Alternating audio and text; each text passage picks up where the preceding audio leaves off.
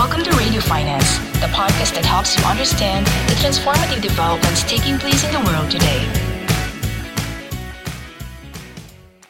Welcome to the Asian Banker Radio Finance, the online broadcast platform that aims to enhance industry knowledge and understanding of critical issues that impact the sector today. This is Eugene Tarzimanov, Vice President, Moody's Investor Service. He's a senior credit analyst at Moody's Financial Institution Group. Based in Singapore, he is the lead analyst for banks in Southeast Asia, including Singapore, Malaysia, and Vietnam. I would like to invite Eugene now to very briefly review the banking sector performance in 2019 before giving us an overview of where Moody's see the industry in 2020, which country will do well and which countries will suffer, and the key themes or trends that will characterize the industry in the region in the year ahead. Thank you, Boon Ping. So I'm going to spend maybe 10 to 12 minutes uh, doing uh, this presentation, and then we'll do a small Q&A. so as Boon Ping mentioned, uh, we, we, do have a, every year we sit down and have uh, an outlook on banks in Asia Pacific. And for 2020, our outlook is negative, and we expect that the credit fundamentals will deteriorate, uh, leading to a bit more problems for the banks. So let me explain why. Can we go to the next slide, please? The primary reason is the slowing economic growth in Asia.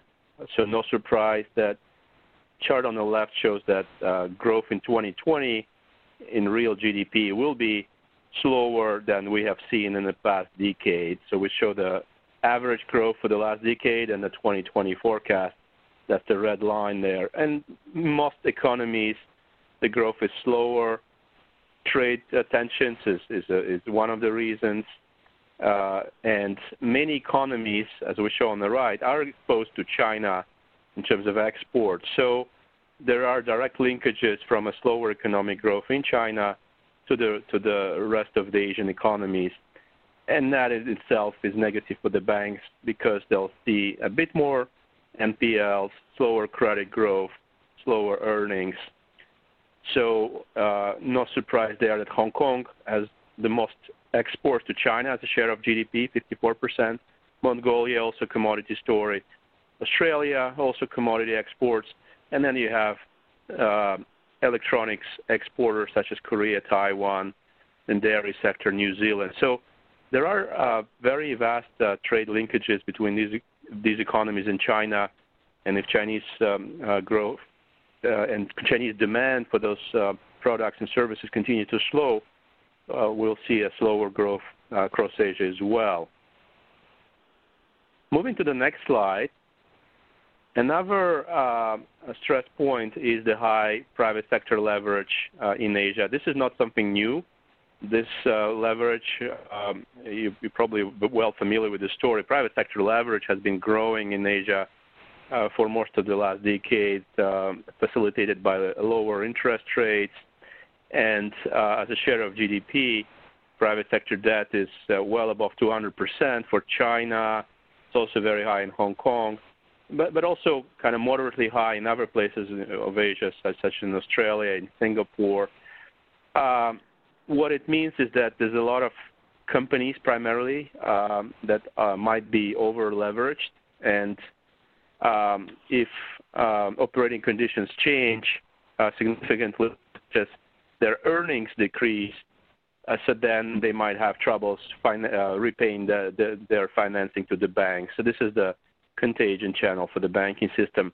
Uh, on the right side, Exhibit 4, we show that you know h- how much the leverage has actually changed in the last uh, three years or so. So for Vietnam, for example, 21% is the, is the, is the change in percentage points uh, over that period. So key takeaway here is that uh, the, uh, most economies have actually uh, slowed uh, their credit expansion um, uh, over the last three years, or actually deleveraged, such as India and Thailand, and, and also Australia. So that's that's a positive sign.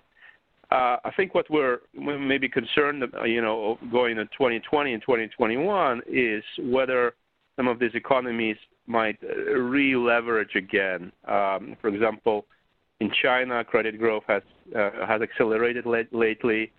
So uh, again, you know, accommodative monetary policy might mean that it's a bit easier to borrow or to refinance. So um, we may see some re-leverage emerging in some parts of Asia.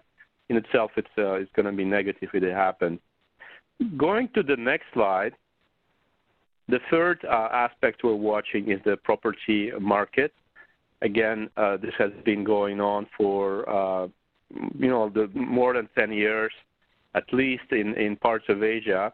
And uh, this is the classic uh, asset bubble uh, risk that we see um, with housing markets growing so rapidly and banks heavily exposed to mortgages, banks heavily exposed to uh, uh, construction companies uh, and infrastructure companies. So if there is a, a, a radical deflation of, of, of, the housing market, that could um, uh, hit the balance sheets of the banks through problem loans.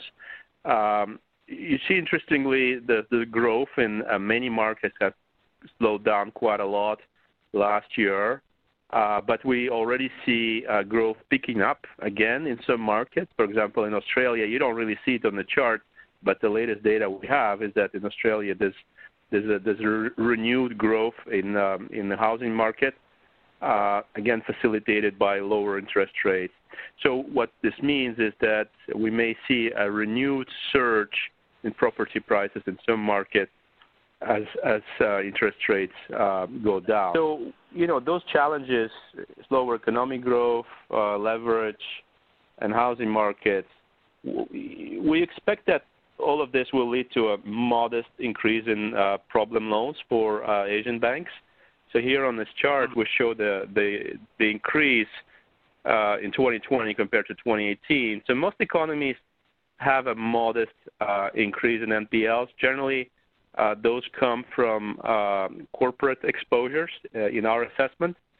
And you also see that some economies are actually seeing a decrease in NPLs, such as India, Mongolia, or uh, Vietnam. And what's going on there is basically um, these uh, economies, these banking systems went into uh, uh, credit problems way before everyone else. So Indian banks are well uh, famous for that. You know, same for Vietnamese. So that you know what these guys have been doing is they've been cleaning up their books quite significantly. So as a result, there's fewer legacy problem loans on their balance sheet that we expect uh, in 2020. That's why you see uh, an improvement, although from a, from a high base. IFRS 9 is interesting as an accounting standard. Uh, just a few words on that. If you don't know what IFRS 9 is, it's the new way that banks are classifying their uh, the quality of their exposures and create provisions. Uh, so far, I think IFRS 9 uh, it has been rolled out uh, a couple of years ago across Asia, and so far it has it has had a fairly muted uh, impact on on provisions and NPLs. Uh, there's a few countries that are moving to IFRS 9 um, this year. I think India is moving this year. Thailand just moved. Um, Indonesia is also moving. So we'll we'll see how the how, uh, what's the impact there. But so far, we don't expect material um, hits on the bank's um, capital because of that. If we go to the next slide. So profitability. So one theme uh, globally that we're focused on is the lower for longer. Lower meaning interest rates. So we're going to have lower interest rates for a longer period of time, uh, and um, you you you obviously seen that many central banks in Asia have been busy cutting interest rates last year. Uh, so we do expect some of that to continue. That's going to depress margins. And uh, we do have um, expectations of de- decreased profitability for Asian banks uh, in 2020. And that's shown in Exhibit 8. This is the change in uh, ROA or return on assets. Um, you, you also be maybe a bit surprised that India is a positive outlier, but please bear in mind that this comes from a negative ROA in 2018 to, a slightly positive ROA. So, so this change uh, or improvement in India comes from a from a very low base essentially, but uh, for for the most other countries, we do expect a weakening um, profitability. So go to the next slide. so um, what are the buffers that the banks have? Capital is, is quite good. Uh, so here we show the tangible common equity to risk-weighted assets. That's the uh, green bar. And um, this is pretty close to CE Tier 1. And uh, we, we, we run stress tests for every system. And you see that uh, the, there's a diamond there. This is the outcome of the stress test. Most systems pass our stress test, except a few. Uh, again, India, Vietnam, um, uh, Sri Lanka uh, are low on capital in a stress scenario, uh, and that is because their starting capital is a bit weaker and their starting NPLs are also a bit higher. And uh, in our model, um, uh, this ha- this impacts the uh, overall outcome quite significantly. so, but but in any case, um, solvency is quite okay in a stress scenario um, for the vast majority of the systems. Let's go to the next slide. So this one is funding and liquidity. Again, traditional strength for um, uh, Asian banks uh, that rely pretty much on customer deposits for uh, for uh, lending or credit activity. So LDRs are generally below 100% or roughly at that level.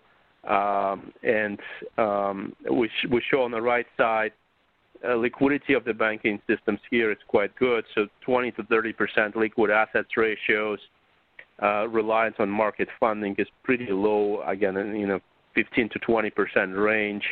Uh, so that, that, those are pretty good numbers uh, that show that banks in Asia, again, not heavily dependent on market funding, except for Australia, of course, which um, has a uh, where banks have heavy borrowings.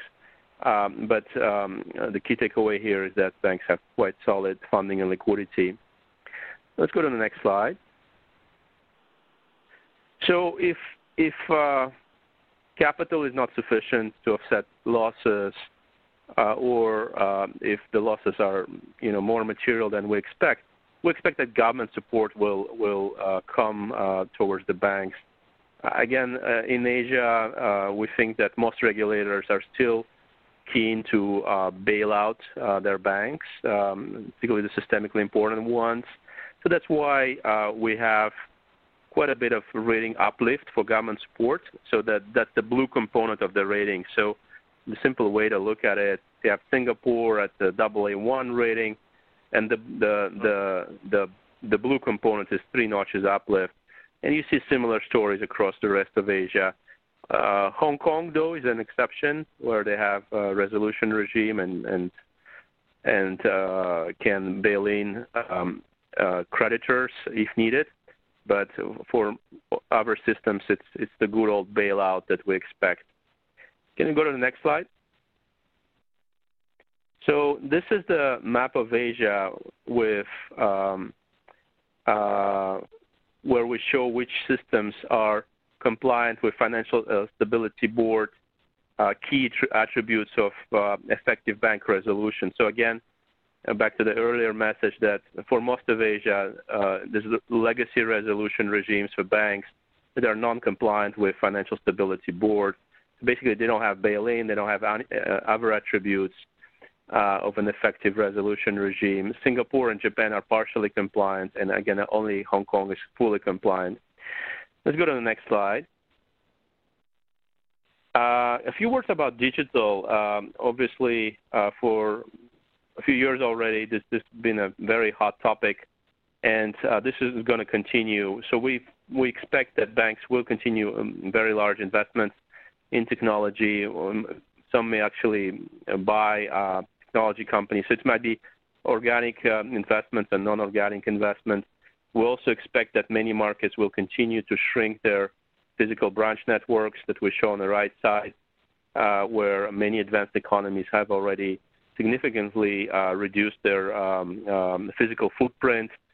Um, but we do expect that um, in an in a environment of lower earnings, banks will still continue to invest in technology. So as a result, you'll have a, higher cost to income, maybe this year and next, because uh, some of the technological investment. You can't really stop.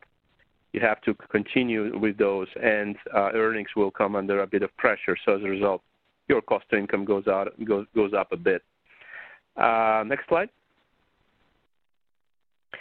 So cyber risk is another focus area. Again, uh, we show on the left side of the, the chart that uh, financial, financial institutions are the most cyber attacked globally. And um, what are the defenses? So banks have to spend a lot. Uh, what we show on the right side is total uh, cybersecurity spending in the share of GDP.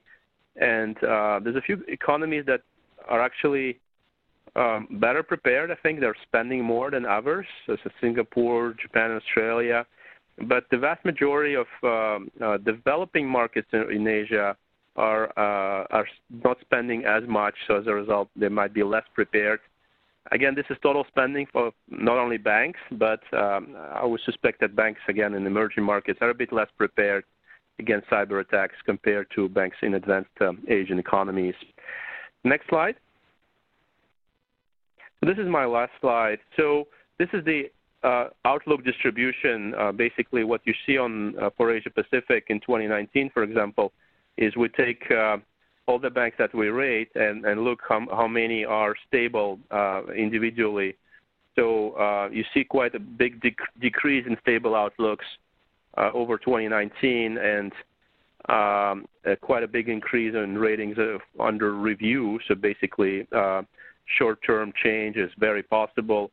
Uh, and also, um, this is the same situation in other parts of the world. So there's, there's been quite, there might be quite a big re-rating um, of, of, Asian banks, but uh, nevertheless, about 80% are still stable. So uh, that means that, you know, there's a bit of pain, but most uh, banks individually should be fine, um, even though some, some downgrades are possible.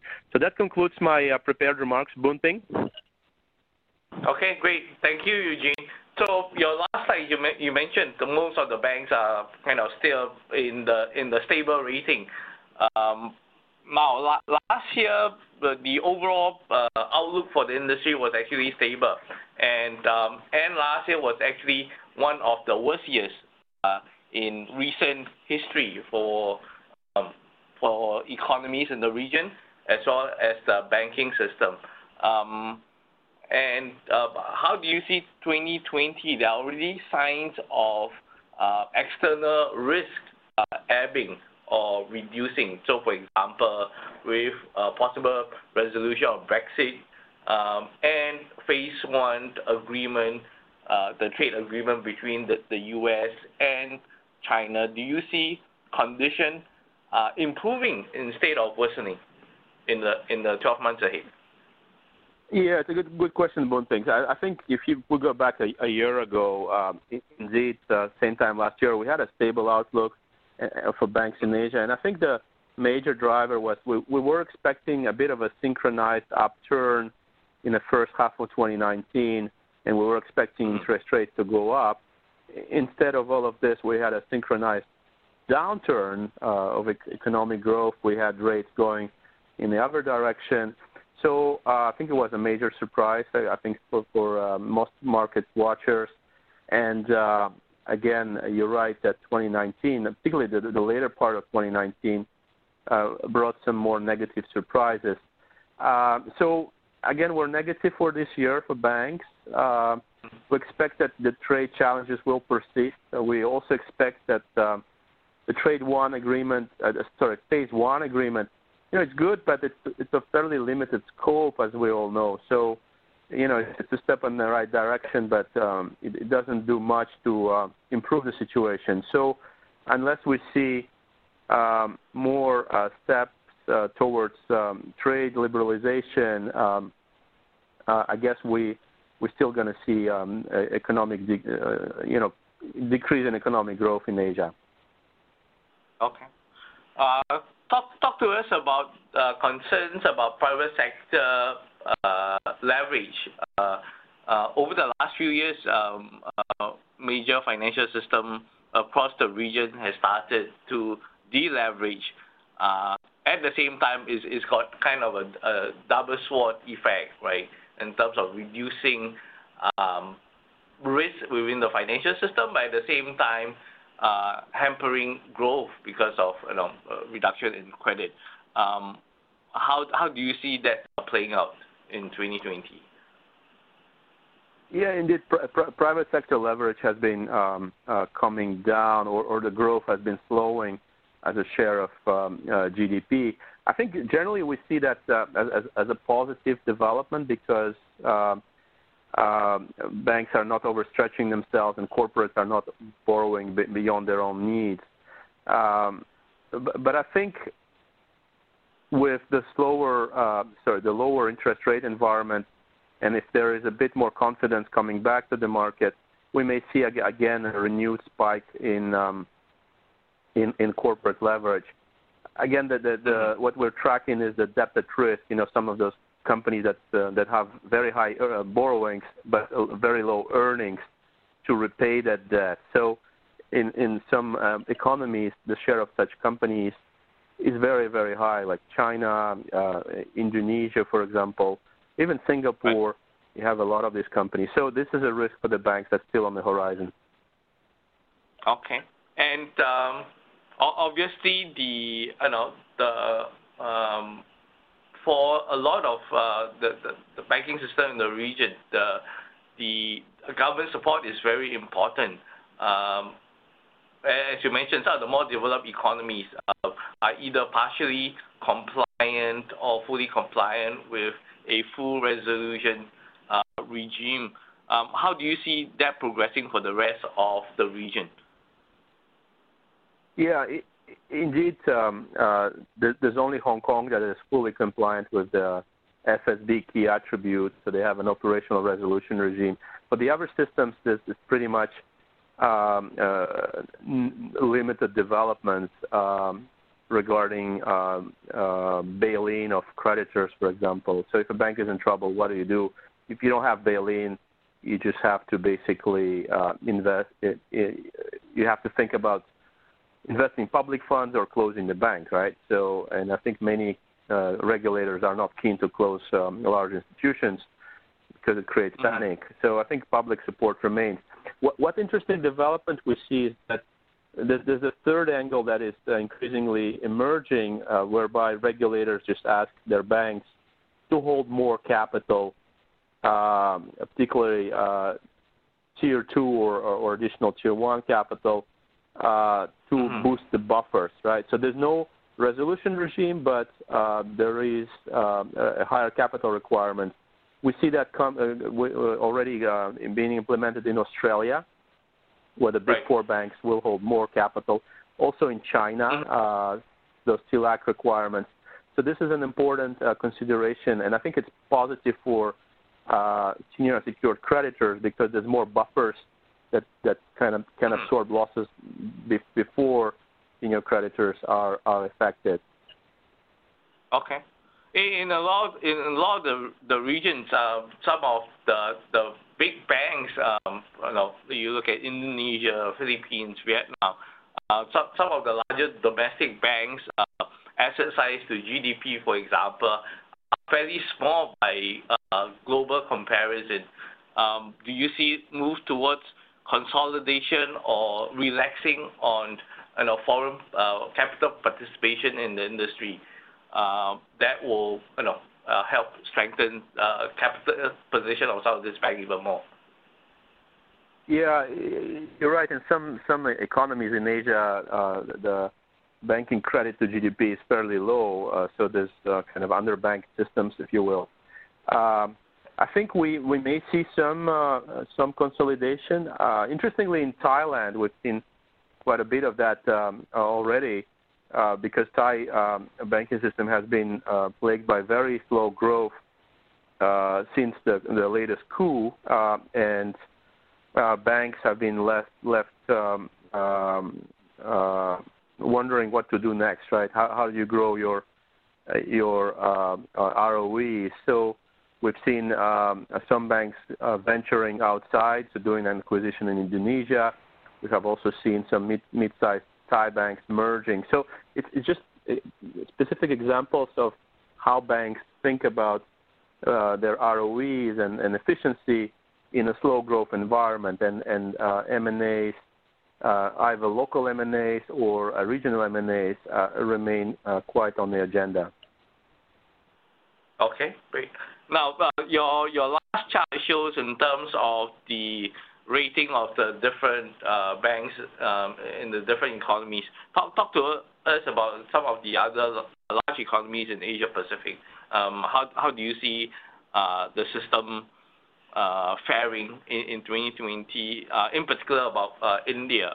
India was expected to grow um, more in 2019, but it did not happen on, the back of some of the issues with demonetization and with uh, uh, uh, kind of legacy debt, as you mentioned. But as, that gets sorted out, um, how do you see them uh, in 2020?